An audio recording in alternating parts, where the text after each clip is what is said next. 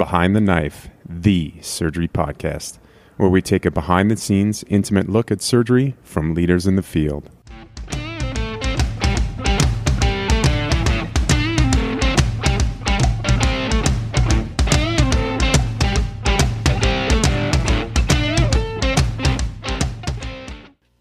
So, welcome to another episode of Behind the Knife. We're very thrilled to have Dr. Alex Eastman, who is an assistant professor of surgery at UT Southwestern Medical Center in Dallas, Texas. He's the trauma medical director in chief at the Rees-Jones Trauma Center in Parkland. Uh, and he's also very interesting. He's the lieutenant and deputy medical director of Dallas Police Department, something we haven't had on before. You can find him at Twitter at, at PMHTrauma underscore ALE. Alex, welcome to Behind the Knife. I appreciate the invitation to come. I've been a fan of Behind the Knife since it's gotten started, and it's an honor to be here with you guys. You know, just to kind of get started, we we were hoping you'd give us a little bit of an introduction to yourself, kind of how you got where you are today, what you did as far as you know where you're from, the kind of training you did, that sort of thing. Um, and then to piggyback off of that, why did you choose you know trauma surgery, and how much uh, did the critical care aspect of things play into that choice? I guess a little bit about me. I came uh, to trauma surgery from a from a career, a previous career um, as a firefighter rescuer in Montgomery County, Maryland, outside of D.C. So um, when I decided to, I don't want to say bite the bullet, but when I decided to bite the bullet and go to medical school, I fully intended to be an emergency physician. And then I got to medical school at GW, and I was like, I, you know, had a fantastic rotation in general surgery got a little bit of exposure to trauma there, and realized that um, I didn't think that I really could have a fulfilling lifelong career of, of being an emergency physician. Um, that that hit me pretty quick, and um, so into general surgery I went, and it was uh, probably the best, one of the best decisions I ever made. And so, having been a medical student at GW, uh, one of the best places to stay uh, to be a med student um, as I've now seen many. Um, and I had just a couple of amazing mentors there. Um, first, in a guy named Jules Cahan, who was a retired private practice surgeon that um, ran our student rotation out at a community hospital. And, but he ran it as academically as any rotation I had in medical school, and it really, um, it, and in many ways, shaped the way um, that I became an academic surgeon. And the other one there uh, for sure was was Steve Evans, who uh, subsequently left GW went back to Georgetown, and then obviously became the chair of the American Board of Surgery. Um, but but probably the best Socratic teacher I've ever seen uh, in all of medicine, and, and, I've seen some good ones. Uh, certainly be a tie between um, Steve Evans and Erwin Thal uh, for the top in my book. But but those two guys at GW really shaped and pushed me into academic surgery and down to Parkland I went um, to be a general surgery intern mm. um, in, in, July of 2001. And uh, the rest, as they say, is history. I'm proud to still be there today. What was it like when you started at Parkland? It was pretty crazy. I mean, you know, it was a uh, it, it, Parkland in very many ways is an old school training program, and um, it's a training program in a big public hospital that does um, a lot of public health surgical work that requires a large resident manpower force. And mm. there are people that would look down their nose at that today and say that's not the right way to train surgeons. But I will tell you that um, for you know more than 50 years, the training program at Parkland has been turning out highly sought after graduates that have gone into everything from you know missionary surgery in the bush to high powered academic careers. And, Definitely. Um, when I got there, you know, it was uh, it was in a transition. It was in a there was no 80 hour work week yet. There was no, um, you know, it, it was a program in transition, and I, I've I've been proud to watch it grow over the years, and um, and and hopefully over the last seven or eight contribute to it growing. So. And what's your practice like over there now? Our practice there is um, is is, you know, a classic academic uh, trauma, surgical critical care, and acute care surgery practice. Um, I have 12 partners, three of whom focus exclusively on burns. We kind of take them out of the calculations, but the rest of us um, do trauma surgery, at a very busy urban level one trauma center uh, here in Dallas, Texas. Um, and I also obviously do the surgical critical care there and, and a very brisk uh, acute care surgery service. Just by way of example, our service alone does does nearly um, somewhere in the neighborhood of 15 to 1700 cholecystectomies a year.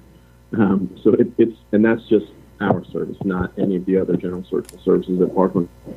In addition to the Parkland side, we also staff uh, the university hospital, so Clements University Hospital, um, and we staff a surgical ICU and a um, acute care surgery service up there. They don't do any trauma um, at Clements, so you know it's a it's a week of you go up there. It's a week of acute care surgery and, and some time in the ICU uh, and a little bit of a break.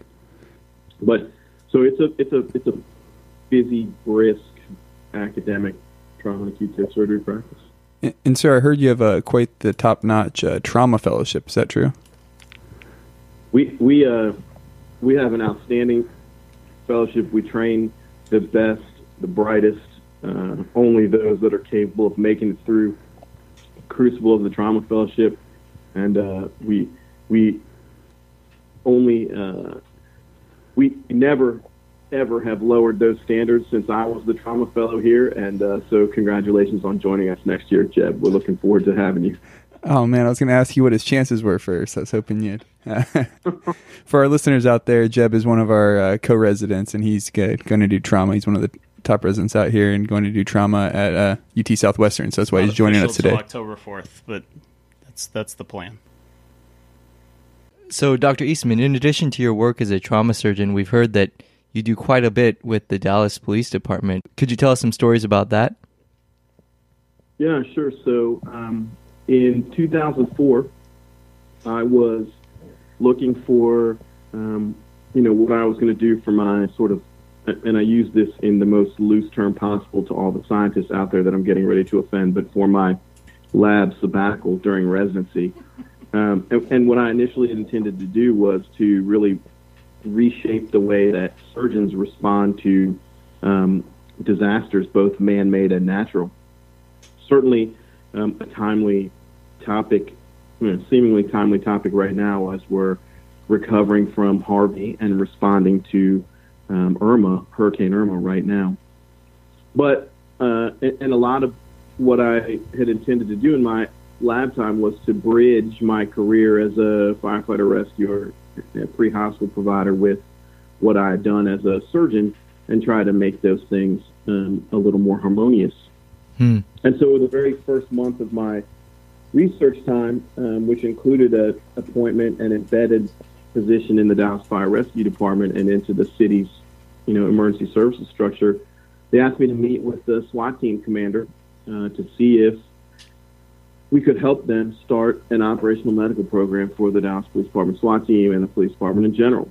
And so I went to one to lunch with a with a guy named Bob Owens, who was a lieutenant in the police department and the operational commander of the SWAT unit at the time. Um, and that changed. That lunch changed the shape of my career. Hmm. Since, since then, um, we have what I think is the premier operational medical program in a large metropolitan law enforcement agency. Um, I am a Dallas Police Department lieutenant, um, a fully certified Texas peace officer. Uh, I carry a badge and a gun and wear a uniform and put bad people in jail. And my current assignment uh, Wow. as lieutenant is the SWAT unit, um, where I do everything from uh, take care of injured officers to put bad people in jail. Uh, and it's it's a it's been a pretty wild ride. And we can certainly talk about specifics as we go on, but but suffice it to say, I've done um, in 14 years on the Dallas Police SWAT team. I've done everything from um, provide dignitary protection to every president, Salman Rushdie, uh, to name a few, to uh, performing a cricothyroidotomy on a dear friend who was shot in the neck during one of our operations. So and, and everything in between. Um, so it's been it, it's definitely been a wild ride, fellas. Wow. So you just alternate that with your call shifts as a general surgeon and a trauma surgeon? I'd like I'd like to say that you know I don't know about alternate. I'd like to say that it's integrated seamlessly. Um, at, at times, Uh, it certainly uh, doesn't feel seamless, but I, I, can tell you this: I have um, the best partners in the world and the best boss in the world, um, who are incredibly supportive and do, and, and and their help, you know, really allows me to do the things that I have done, do, and the things that I've done over the years, and I, I'm incredibly grateful to work with um, an outstanding group of men and women who truly care about each other. And, and, and I think, you know, as I've gotten a little bit older um, in this business, I, I, I can't tell you how invaluable that is. And to all of the trainees who are listening and, and looking at jobs and positions and fellowships and, you know, making decisions about the next steps in your career, um, I, I can tell you that the, the job is important and the specifics of the job is important and what you do and how you do it and how your partner's practice is important. But but what is probably most important is who you do all that with um, and how you get along with them and how mm. they hmm. get along with each other. And if you and, and I would say as you're evaluating whatever it is from fellowship to chairmanship, um, don't don't don't skimp on making sure you take a good look at who the people you be working with are. Yeah, and I bet that relationship in particular gets tested a lot when crises arise can you take us back to July 2016? Yeah, sure. So, I mean, that night was um, like any other. Um, it, it, was summer of 2016 was a difficult time to be in law enforcement in the United States. Um, we had had some trying incidents and some, I would say, less than shining examples of, of the way to police communities. And um, it, was, it, it made it challenging for all of us. And so the night of July 7th, um, I was um, the backup trauma surgeon at Parkland. And um, I was out to dinner with my college friends, who many of whom live here in Dallas. But in the background, we had a, a decent sized protest, about 800, 900 people downtown, and we had one one squad of our SWAT unit working that night. I was actually off duty that night, but um, just with all the things that were going on in town and the way the sort of tenor of the protests had been, um, I decided to drive my city truck up to this dinner. And so it was like just before nine o'clock, and I was on my way home. Uh, I, I remember exactly where I was. I was coming southbound on the Dallas North Tollway, and um, and I got a text message. First thing I heard was uh, there was a text message, and and I I'm reticent to say this on Behind the Knife, but uh, to all the injury prevention people out there, don't listen to the next 30 seconds. But but while driving, I, I looked at the text message and it said, you know, WTF, are you okay? And I thought it was weird because, yeah, I mean, of course I was okay. And then immediately after that, the phone rang, and it was our communications section. And so, as the chief medical officer of the police department, I get, you know, at least one phone call a day or more from our communications group that is telling me about something that's going on, a officer with a minor injury or something like that. And this was like no phone call I'd ever gotten before. It was, um, and I still don't know who it was, a female dispatcher screaming into the phone, and all she said was, active shooter, Main and Lamar, multiple officers down.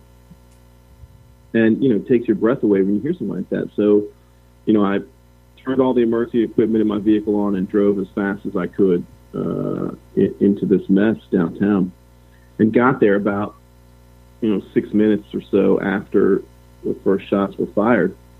Um, jumped out of my truck in an intersection with with four other SWAT officers who we had all sort of met up in the same place, and it was the last real place that you could drive because there was so much mayhem in the streets. There were people running, and there was gunfire, and and and cars abandoned in the street, and officers motorcycles had been dropped in the street, and it, it, it was um, one of the worst things I've, I've seen in my career. And so I realized that, you know, not only was this, you know, the real deal, but I was dressed in shorts and a polo shirt. So I had to put on some more police looking stuff and don all my equipment. And then the five of us made our way, you know, um, three and a half blocks north into the fray by the time that night was over, you know, five officers would have been would be killed that night. A handful others were wounded. Uh, it was the deadliest attack on law enforcement in the United States since September 11, 2001. And um, and and you know the things I did that night tested every um, bit of training that I had as a police officer, as a leader. Um, I, I was proud of the way that my partners at Parkland responded to take care of the officers who were brought there, um, and and and and really took care of things at the hospital while I was um, in the field dealing with with what caused all this mess. Um, but but you know uh, something like that definitely exposes um, who your your the true colors of your friends and partners and how they respond uh, not only to an incident like that, um, but how they respond to you afterwards. And and like I said at the beginning, I, I am very proud of the people that I work with today. Absolutely. So, sir, just to kind of you know piggyback off of off of that and some of the things you mentioned at the at the beginning of our interview, you know, disaster management obviously is um, something you think about quite a bit. Um, can you, from the medical side of things and, and surgery specifically, can you talk a little bit about, um, you know, the importance of you know training for disaster management and how that looks? Uh, you know, if you want to give examples from from uh, Parkland and, and your experience, uh, I think that'd be great. But you know, for, especially for people who don't think about that as often, um, I think it's an important topic and, and something we should probably know a little more about. Yeah, sure. So I, I think you know one of the things that's interesting about um, managing a disaster from the medical and surgical side, or certainly from the big medical center side, is that it, it really is a, a test of your leadership skills like none other. Um, and, and, the disaster program at Parkland has always been run by um, one of the trauma surgeons for a variety of reasons. But I think one of the things that's unique about our practice, and I don't care what you call it, whether it's trauma and acute surgical care, whether it's sort of hospitalist, whether it's you know ACS, whatever you call our practice, we touch almost every area of the hospital in what we do, and and by virtue of that, you build relationships that are really critical when you then have to convert your hospital over from normal operations to disaster operations and I think that that, that is really the biggest benefit of of and, and the lessons learned. And I've been involved in in, in many uh, from Hurricane Katrina all the way up to what's going on today. And so I think what's important for surgeons to understand is that um, it's really a couple of things. One, when you get into true disaster mode and you have to um, and, listen, you know, being a leader in disaster is nothing more than than making sure that you um, ensure the reality of whatever your vision is as the disaster incident commander. You make sure that that's a shared reality among all the partners who've come together to to um, to help you get this whatever it is done. If you've never um, read the book "The Mission, the Men, and Me" by by a guy named Pete Blaber, I think it's it's probably mandatory reading for um, general surgery residents who are going into trauma and who are going to be running teams of type A men and women for the rest of their lives. Um, because it really talks about, uh, and Pete Blaber was the commander of whatever you want to call the Army's pointy, pointy tip of the spear unit, but we'll call them Delta for lack of a better name at the moment. And, and, and the, the book I think is must reading because it, it, it gives some really good lessons about motivating and leading type A men, and in Pete's case, type A men, in our case, type A men and women. Um, but, but I think you know running your institution in a disaster and in disaster mode really requires a couple of things. It requires you to understand that that you're going to alter the standards of care, and for many surgeons, that's difficult for them to accept. Right. Um, and, and it's your job as the incident commander to help them understand that. And the second thing that, that is really interesting about disaster management response, hospital incident command is is most surgeons are used to being uh, the king of their own little universe um, every day. Especially when you get into one the magnitude of Hurricane Katrina, Hurricane Harvey, September 11th. I mean, once you get into the magnitude of that, the medical response is a piece of the overall disaster response, but it's not the entirety of it. And I think for many surgeons, that's a difficult lesson, and, and physicians in general, sure. that's a difficult lesson to learn when you become a cog in the wheel. Now, albeit a very important cog in the wheel. But when you become a cog in the wheel, um, more so than the captain of the ship, uh, it, it requires some learning. And so it's interesting. I've watched many of the people I work with grow up uh, here in town over the course of multiple disasters and activations, and watching them go from having no idea how they fit into a chain of command in disaster during Katrina to watching them fit into it very well now during Har- Harvey. You know, you, you feel like you've watched people grow a little bit. Yeah, I'm sure that's that's something that's difficult for people who aren't used to that sort of uh, mindset. So, sir, one the one of the next areas we're going to go to um, before we get to our uh, tips and tricks is we're hoping, uh, given the busy trauma center you work in in the past year, you could uh, think of a challenging case that you had and a uh, lesson, tell us about it, and then uh, some lessons that our listeners can learn from that case.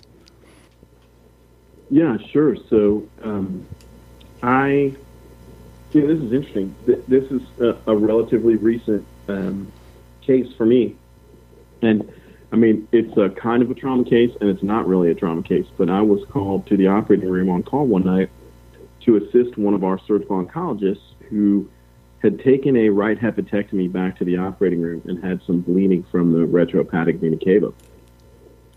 And it's interesting because I think a lot of times um, other surgeons look at us as traumatologists as I don't want to say not real surgeons, but they sort of look at the non-operative side of what we do, and I think it detracts from the fact that at the end of the day, um, every one of us is a is a is a pretty good surgeon as well. So we're called to the operating room, and you walk in, and it's just like a level one trauma. There's mayhem. There's people buzzing about. There's lots of things going on. There's the massive transfusion protocols running, and there's you know, seven anesthesia providers at the head of the bed, and it's noisy, and it's you walk into mayhem, and and one of the first things that you have to do as a trauma surgeon is bring calm to chaos, and, and that's what we do a lot. And so once you get control of the room, and you get get everyone sort of moving in the right direction to help save the patient, um, instead of buzzing about in their own little spheres, you establish some priorities of care. You establish what the next procedure is going to look like, and then you go scrub and get your hands dirty, and you get in and you help uh, a, very good surgical oncologist repair an injury to the retrohepatic vena cava, pretty challenging place to get to. Um, and so, from my standpoint, you know, the lessons for people to learn. When you think about that is one, uh, you, you're you're you are the ultimate calm in any storm, and, and that will if you have a career in, in trauma and acute care surgery, you're going to bring that calm to chaos many, many times a month uh, in your practice, and that that's part of what what we look for in a good trauma surgeon and a good partner is are they able to take a room that is completely out of control and provide enough firm, strong, calm leadership to get it back under control. And then can you do what you need to do in the operating room? And, and repairing a retrohepatic caval injury is challenging, but it really requires you to, to fall back on the most basic of technical pearls. And I think that it always is humbling to me that even though this is sort of the pinnacle of what we do, um, you fall back onto the same things you learned the first day of, of your rotation in medical school or of your internship about uh, gentle tissue handling, slow being fast, uh, and, and, and being making deliberate, well thought out technical moves um, to get the bleeding controlled. Uh, and I think you know those lessons are applicable no matter what the crisis uh, you're facing, and, and I think they're super important for um, everybody who is is you know just getting started in this business. And, and, and I'll be frank, I feel like I haven't done this very long. You know, less than a decade in practice. Um, but but I, you know, those are the kind of things that I think, as I look back on the mistakes I've made, um, uh, over the years that that those are the lessons that I've learned. It's good to put them into practice. That's great, sir. For this next segment, we'd like to transition over to the tips and tricks. Uh, it's a chance for us to learn from you how you might um, work your way through a sticky situation, and you know we feel really lucky to have you here as a medical professional and an expert in the uh, police department. So we'd love to ask. Um, there have been multiple instances around the world where people have come into a hospital or a mall or some sort of public area and started shooting. Um, so, in these active shooter scenarios, could you walk us through the best and worst options, how you might manage or approach this? Yeah, absolutely. So, you know, a vexing problem from a public safety standpoint and from a hospital leadership standpoint. So, let's let's take a couple of let's separate those things into two separate responses. Number one, you are out with your family, you're in a shopping mall, and this begins to unfold around you. I think the guidance that's come out from the Department of Homeland Security is best, um, and that is the the the moniker "run, hide, fight" describes the steps you should take. I mean, if you can get yourself and your family out of harm's way, then you should do that, and you should run as far and as fast as you can. If that's not an option for whatever reason, then you should take cover, hide, get out of sight, and and and take your family and do just that, and and effectively hide yourselves. And if both of those things are not an option, you can't run, you can't hide, then you're going to be forced to fight. And and and, and you know, I would say that that if you're put in that position, which I hope through your smart sense and your ability to run and hide, you're never in this position. But if you are forced to fight, you know, the only thing I would say is that the only fair fights are the one you lose, and you should take every advantage, uh, you know, no matter what that is, uh, if you're forced into a confrontation. Now, all that being said, um, it's probably not okay for anyone listening to this podcast to just run, hide, or fight because we're going to have to add help into the mix. And, you know, I think as we, uh, as the idea of a public access hemorrhage control capability for the United States has evolved from, you know, tactical combat casualty care through the Hartford Consensus and now the Stop the Bleed program, it's probably no longer okay just to say run, hide, fight. It's got to be run, hide, fight, help because everyone listening to this podcast should know or immediately after listening to it should get to know how to apply a tourniquet, uh, you know, a proper field, uh, commercially purposed tourniquet, how to pack a wound with combat gauze, and, and how to make a save like that in the field if you're faced with this situation. Because everyone listening to this is going to have to help their fellow man or woman uh, who's injured after something like this. So run, hide, fight, help.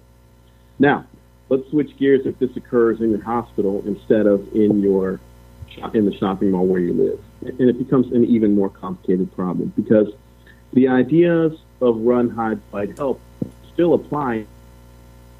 If you look at some of the recent work that's been done by the Hartford Consensus Group and, and, and by Len Jacob and Karyl Burns, who just recently studied this, you're going to be hard pressed to get a surgical critical care nurse to abandon their patient no matter what is going on around them. And so responding to the act to the hospital active shooter is a is a bit of a more vexing problem. Again, I still would go with run, hide, fight, help as the overarching principles.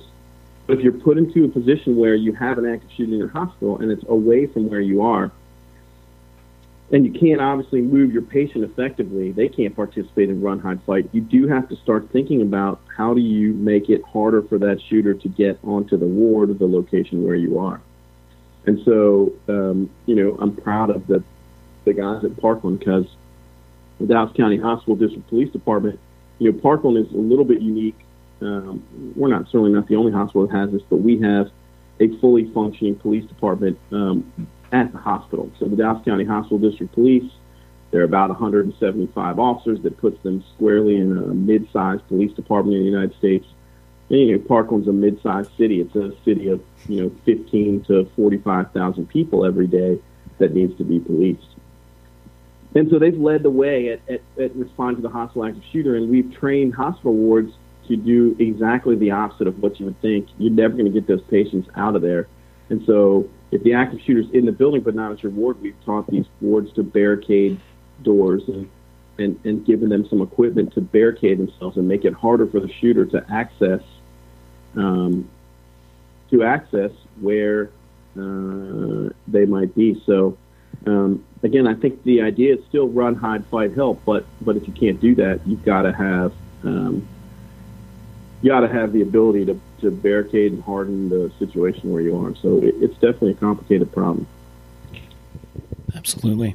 How how often would you say um, you guys do that the sort of training with the? Have, have you ever done with the entire hospital, or how does how does that look at Parkland? You know, hospital-wide disaster drills can be disruptive, and, and, honestly, you know, they should be disruptive to your hospital if you're doing them right. Sure. So, Joint Commission requires those to be done twice a year, uh, or really once a year full scale, once a year tabletop. And so, you know, it's hard to get a full scale drill because, again, an, an active shooter drill is even more difficult for hospitals to do because people are nervous about some of the complications that can come with those. But it is critically important. And I think the way you do that, and and and and, and the more realistic you make the drill, the, the better off you are uh, down down the road. You know, you train. The, the old adage in the SWAT unit is that you know you train, you fight the way you train. And so if you you train unrealistically, then when you're forced to fight, you'll fall into the same trap. And so, you know, the way I joke about this all the time at Parkland, but but there is some truth to it. If you remember the movie um, The Hunt for Red October, you know the submarine captain played by Gene Hackman in the middle of uh, an attack and chaos and fire and just getting underway calls for a missile drill, and and and, and that's the time uh, when there's maximum chaos that you want to institute those drills. So you know we at Parkland have have done disaster drills at night and on the weekend and off hours and at times that it's not convenient. Because the trap when you're drilling, and it doesn't just have to be for an active shooter, it can be for any, you know, possible disaster drill. The trap is to do it during normal business hours when it's easy, when you have extra personnel in the hospital, to advertise it ahead of time, uh, and you know to give people the scenario. And I think that's the kiss of death, um, no pun intended, for an institution um, when you're trying to ready your staff for a disaster. It takes real work, um, and it takes dedication from the leadership of the institution, from the top to the bottom, um, to, to really effectively train and prepare your staff and, and I'm glad we have that at Parkland. Um, but again, it, it, takes real work and leadership. Right, absolutely. Um, if anyone was interested in, you know, uh, most you know major hospitals should have some sort of uh, disaster you know management plan in place already. But if someone say was you know just now um, at some place that either you know didn't have a great uh, system already in place, or they were trying to establish it? What are some some resources that people could use, or, or some places to go to get more information about about setting that sort of thing up and, and running the drills and that sort of thing? Yes, you know one of the things that I think that's unique about about disaster management, there are actually professionals that do this for a living. Um, and if you don't have an emergency manager, a dedicated emergency manager in your hospital, you probably ought to have one. You know, Parkland has um, an emergency management department that's staffed by five people that are dedicated emergency managers, and that's all they do is prepare the hospital for and help us respond to, you know, crises of various shapes and sizes. So, if you're in a place that doesn't have someone like that, then I would reach out to the local, you know, government jurisdiction and find whoever their emergency manager is, because they're definitely going to have one, and say, hey, listen, we need some help. Where do I start? you know, what do I do in terms of making and, and shaping? You know, every hospital has to have a plan, but a lot of times these plans aren't worth the paper they're printed on. Right. So find an emergency manager that knows what they're doing. And if you can't find one in your hospital and you can't find one where you live and where your hospital, you know, is, then call me and um, I'll help you get in touch with someone close um, that can that can make the difference. Because again, every response starts with a, a, a well written well understood plan. So you've got to have that. Absolutely. That's great, sir. All right, sir. Well, now we're going to jump into our final five. Um, some quick questions that um, help our listeners to get to know you uh, more personally. Uh, one of our favorites. Uh, when you're in the operating room, uh, do you listen to music? And if so, what type? So I do. I, I let the residents um, pick the music, but but it's well known that you better come in there with your music A game because uh, a great ice breaking pimp question is to get into uh, who's on the radio, what year it was, who sang it, And uh, you know, look, man, I grew up outside of D.C. My family's from San Antonio in Southern California, but I spent my formative years outside of D.C. So nothing better than to drop, you know, hip hop barbecue on Pandora, get some 1980s classic hip hop on the on the uh, on the speakers in the OR, and then go to town on the med students who weren't even born yet uh, when that was when that came out. So um, I, I let the residents pick a music choice, but like I said, they better be able to bring it uh, when we're there. It's, that's already one of my favorite games in the OR, sir. Sounds like I'm going to have a great time over the next couple of years. Uh, You're going to be a great. Our next question for you: um, What are some hobbies or talents or interests you have outside of the the operating room or medicine in general? Um, well, you know, listen. I mean, I, I like to be outside and work out. And uh, I've got a three year old little boy um, that loves to do anything that's outside. And so um, I, I'm, I spend a lot of time chasing him around. Um, but, uh, you know, I, I enjoy spending time with friends and laughing. And, um, and so, you know, those are the things that I, that I try to fill my immediate spare time with. I'm a big reader. Um, I think, you know, if you, you, you know, life, you can't experience everything that everybody else has experienced, but you can certainly read about it. And um, I'm a huge reader, and I've, I've read a ton of books um, when I get the chance for some downtime. Um, and um, but but I think in terms of hobbies, uh, you know, if I can get out of the building and get outside, then it doesn't matter what I'm doing. And so that's one of the reasons why the SWAT team side of my job is so great because I get to spend a little bit of time every week outside on the range, out of the hospital somewhere um, that's that's different than what you know the normal routine is like. Hmm, that's excellent. Uh, sir, what's been your all-time favorite trip or vacation? Wow, wow, that is um, that is a, a challenge. I, will tell you, I um, I got the chance to spend a couple weeks in southern Italy and Greece uh, a few years ago, and if you um, like beautiful scenery and great hiking and, and good food and, and wonderful people than uh, get to southern Italy and Greece. Um, it, it's really it's remarkable. But I'll tell you, um, it, with with all that's gone on um, in the past month, both here in the state of Texas and now in Florida and the Caribbean, you know, some of the best trips I've taken um, have been to go into communities that needed help um, in, in a variety of shapes and sizes in the way that uh, people greet you and love you and, and, and, and say thank you. And um, some of those trips have been awe inspiring. So, you know, different reasons from a personal level, uh, go to Italy, go to Greece, get out and see the world. And from a professional level, um, when you get the chance to go help people who are who think they're at their their most dire and, and final hour, uh, is pretty meaningful. So I'm going to change this question a little bit because I think normally we ask, what would you be doing if you're not in medicine? I think we have a pretty good idea of, of what you'd be doing. Um, so what I'm going to ask is, what book do you recommend the most that is non-medical related? So two books that I think are must reads for um, folks that are going to do trauma, critical care, even be a emergency general surgeon. I said the first one already, and that is The Mission, The Men and Me um, by Pete Blaber. Truly the best book about leading type A men and women that I have ever read.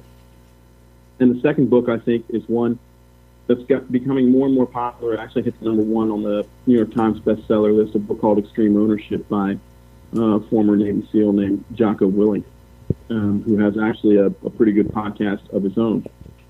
But but I think, you know, the way that we train surgeons and what we ask of a trauma surgeon is to perform a highly technical skill with no degradation in that skill under some of the most stressful conditions known to man is very similar to what a Navy SEAL has to do, what a SWAT team officer has to do in making a hostage rescue sort of the hardest thing that we do in the SWAT world, which is to enter a room that's not known to us with unknown threats and potentially take a high percentage shot to end a hostage situation. It requires impeccable training, no degradation of your skills under stress. but yet the way that we train surgeons and the way that we train Navy SEALs and SWAT team officers are wholly different. And I think reading those two books will give you a little bit of glimpse into their mindset that it takes. Um, and I think as we spend, as I spend the better part of the next decade trying to integrate those two types of training in some way, shape, or form, I think if you read those two books, you've got uh, a head start on the mindset that's required. Hmm, that's good. Uh, finally, if you could go back in time and see yourself on the first day of internship, what advice would you give yourself? Um, well, that that might take a whole nother hour podcast, but um, you know, I, I would say, tongue in cheek, I would say I would have run the steps a lot more, but that's that's not that doesn't do it justice. um, you know, guys, I think one of the things that, that the advice that I would give myself, if I could go back and do it all over again, is we fall into the trap a lot as surgical residents, as trauma surgeons of um, you know, we, we very rightfully earn the reputation of sometimes not being the nicest of guys. And I think that's because we're intense and we're focused and we don't suffer fools and all of those things. Um, I think it's all for the right reasons. And I think it's because we take great care of people and we don't tolerate people who don't do that. But I would tell you that as I look back on, you know, the beginning phase of my career, so much of what we do um, is about people and relationships. And so I would say that you know the one thing I would say is don't don't don't take you know the first phase of your career to learn that. You can start from minute one um, and and and and and, uh, and and build those relationships now because they'll stand you in great stead when you you get to become a young to mid career faculty member somewhere. Well, that's great advice. Well, sir, uh, we just want to thank you again uh, for joining us on Behind the Knife and sharing some of your experience and uh, some of your some of your knowledge and and recommendations. And we've really enjoyed it. Uh, hope to have you back again at some point. Um, and I'd, I would love, I would love it. And I'll just tell y'all, keep up the good work. Uh, Behind the Knife is a great addition to um, um, to to our collective sort of uh, knowledge base and I think what you guys have done is awesome. And keep up the good work, and let me know how I can help. Absolutely. Until next time, dominate the day.